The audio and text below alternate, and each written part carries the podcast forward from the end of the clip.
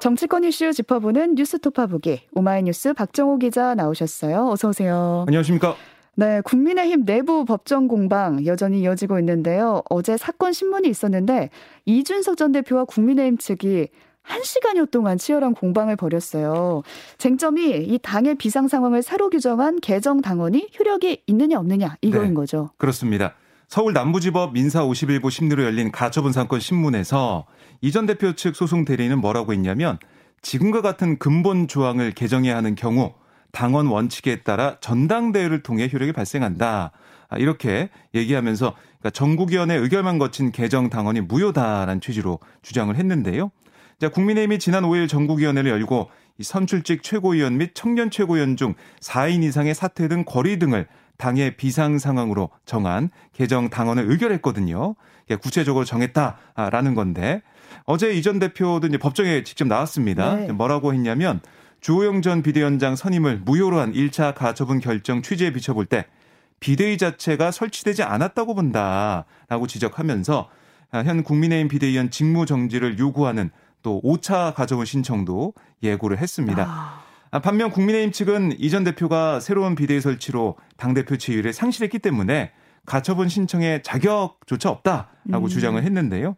아울러 이 당원 개정이 소급 입법 금지 원칙에 반한다라는 이전 대표 측 주장에 대해서는 이 판례상 원칙이 법률의 효력 발생 전에 완성된 내용에만 적용할 수 있다는 것이고 계속 중이거나 그 이후의 사실까지 제한하는 것은 아니라고 판시하고 있다. 이렇게 또 주장을 했습니다.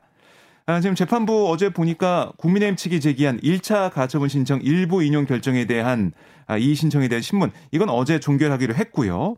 그 말씀하신 이 당의 비상상을 새로 규정한 네. 개정당원의 효력을 놓고 아, 신청한 3차 가처분 신청 그리고 정진석 비대위의 아, 이 직무정지를 요구한 이 4차 가처분 신청 여기에 대한 속행 심리는 28일에 열기로 했습니다. 네, 이게 설마 5차, 6차 이렇게 N차로 변질까봐 좀 소개하는 것도 어렵고. 네, 뭐 아, 그럴 가능성도 있죠. 네. 네.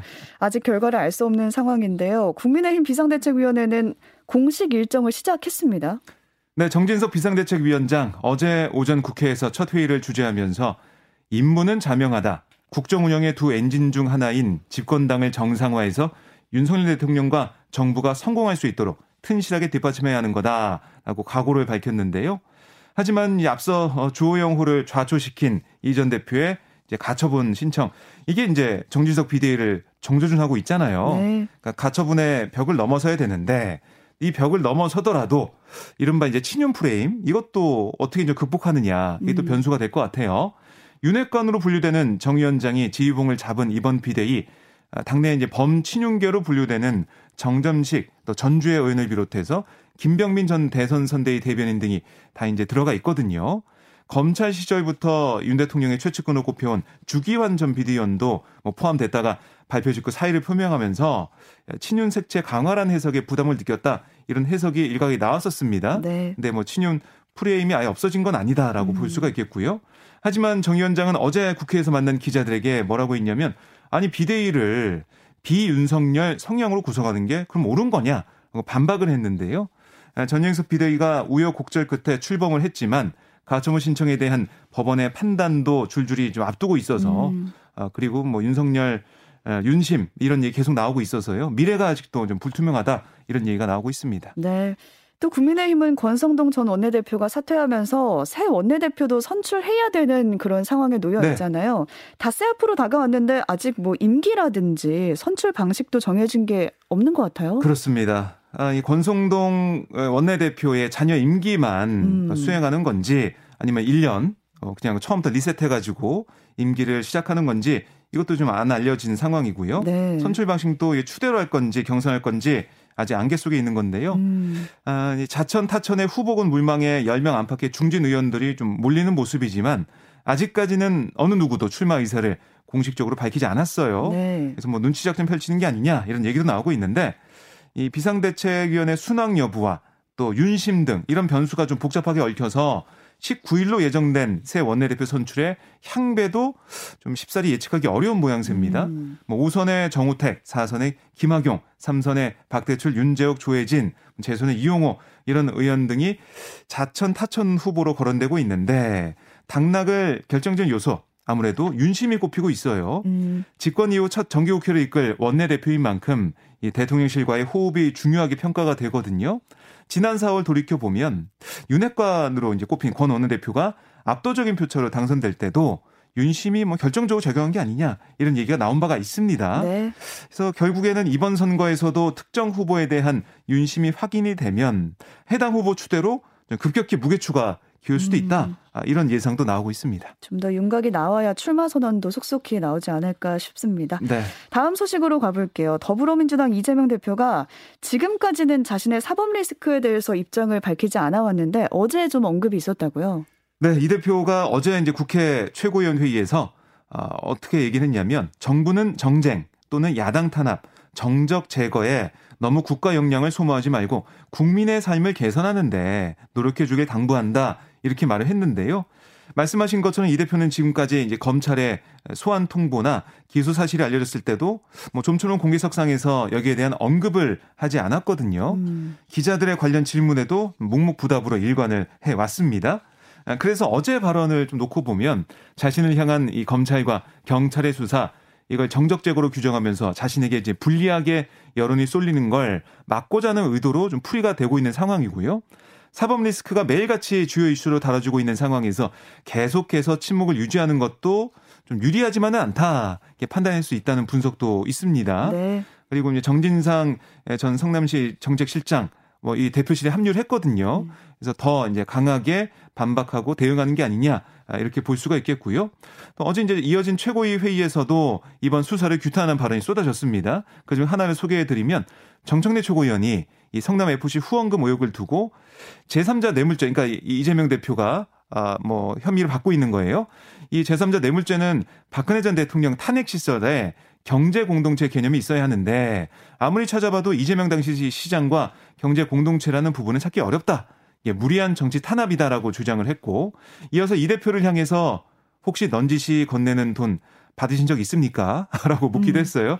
그랬더니 이 대표가 웃으면서 왜 이러세요? 라고 손을 치우는 모습을 보이기도 했습니다. 손을 이렇게 밀면서 마치 봉투를 옆으로 미는 듯한 그런 제스처를 네. 취해서 왜 이러세요? 하면서 그 손을 밀어내는 그런 그렇습니다. 느낌이었습니다. 네.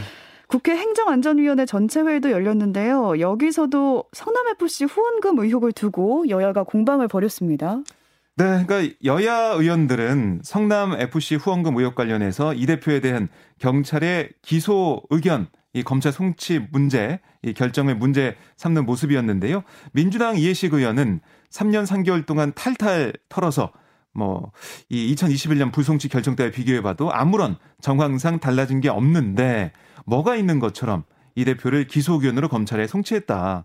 국민을 너무 우습게 보는 거 아니냐. 아, 이건 누가 봐도 어이없는 정치 보복이다. 어떻게 기획이 됐는지 모르겠지만 이러면 안 된다라고 지적을 했습니다. 음. 반면에 국민의힘의 조은희 의원은 이 동일 사건에 같은 사건에 대해서 2021년 분당 경찰서와 이번 경기 남부청 서로 다른 결과를 낸 점을 지적하고 2021년에는 문재인 정부 시절에 조사했으니까 면제부를 주고 이제 정권이 바뀌었으니 그 면제부가 사라진 게 아니냐 이렇게 주장을 했어요. 음. 그러니까 여야가 공방을 벌이고 있는 모습이고요. 네. 한편 윤희군 경찰청장도 어제 회의에 나왔거든요.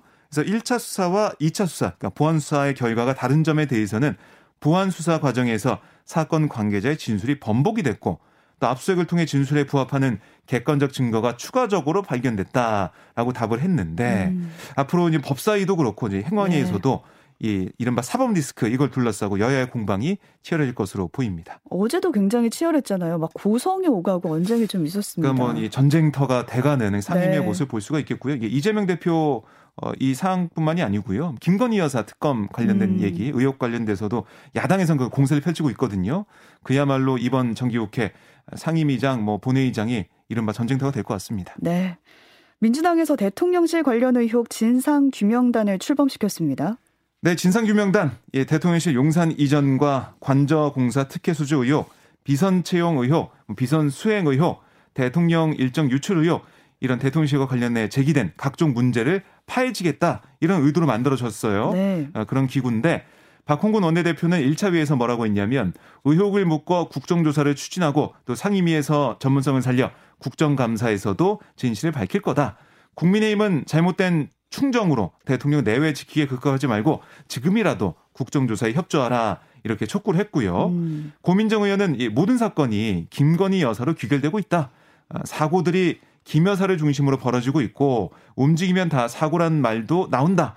그 제2부속실 설치 이거는 김 여사를 잘 보좌하기 위한 기구가 아니라 김 여사가 국정에 개입하지 않도록 장벽을 하나 만드는 일이기도 하다. 이렇게 얘기하면서 제2부속실 설치를 주장하기도 했습니다. 뭐 다음 달 시작되는 국정감사를 앞두고 의혹 검증과 국정조사 촉구를 위한 준비에 좀 민주당이 나서고 있다. 음. 이렇게 볼 수가 있겠습니다. 네, 다음은 대통령 관련 소식인데 윤석열 대통령이 곧 해외 순방을 떠나는데요. 순방 직후에 여야 대표들과 회동이 추진된다고요. 네, 어제 이제 이준복 대통령실 정무수석이 국회를 찾았어요. 네. 국민의힘 정진석 신임 비상대책위원장을 만나고 그 다음에 기자들과 일문일답을 했는데 뭐 이 아무래도 여야 대표들과 언제 만나냐 이런 얘기가 나왔고요. 이진복 수석은 대통령이 해외 순방 다녀와서 각 당 대표와 원내대표를 만나는 것도 고려해볼 필요가 있다. 이렇게 음. 얘기를 했습니다. 네. 근데 이, 이 수석의 언급을 보면 이재명 대표가 윤 대통령을 향해서 얘기해왔던 이 민생 경제 영수회담 아, 이건 이제 거듭 요청하는 데 대한 입장을 설명하는 과정도 있었거든요. 음. 그러니까 민주당 측이 선호하는 일대일 회담 형식에 대해서는 좀 사실상 선을 그었다라고 볼 수가 있겠습니다. 그래서 이진복 수석이 뭐라고 했냐면 누누이 얘기하지만 대통령은 영수회담 용어 자체를 인정하지 않는다. 과거에 여당의 총재가 대통령이었을 때 그땐 영수회담이란 얘기가 일리가 있었지만 지금은 대통령과 당대표의 만남이다라고 거듭 강조를 했습니다. 음. 그리고 대통령실 핵심 관계자도 어제 브리핑에서 뭐라고 했냐면 어느 정도 여야 정치권 상황이 정리되면 그때 윤 대통령과 여야 지도부가 만날 수 있다고 보면 될 것 같다. 이렇게 설명을 했는데요. 네. 민주당은 대통령실로부터 공식 회동 제안이 온다면 관련 논의에 적극 응하겠다라는 방침을 보이고 있거든요. 또 회동의 형식이나 시기에도 어, 구애받지 않겠다 이런 입장이라서 이르면 이달 안에 그러니까 윤 대통령이 캐나다까지 순방을 마치고 뭐 영국, 어, 미국의 유엔 총회, 캐나다 순방 마치고 돌아오면 이번 달 안에 윤 대통령과 여야 대표의 회동이 이뤄질 음. 가능성도 있어 보입니다. 네, 오늘 여기까지 짚어보겠습니다. 오마이뉴스 박정호 기자와 함께했습니다. 고맙습니다. 고맙습니다.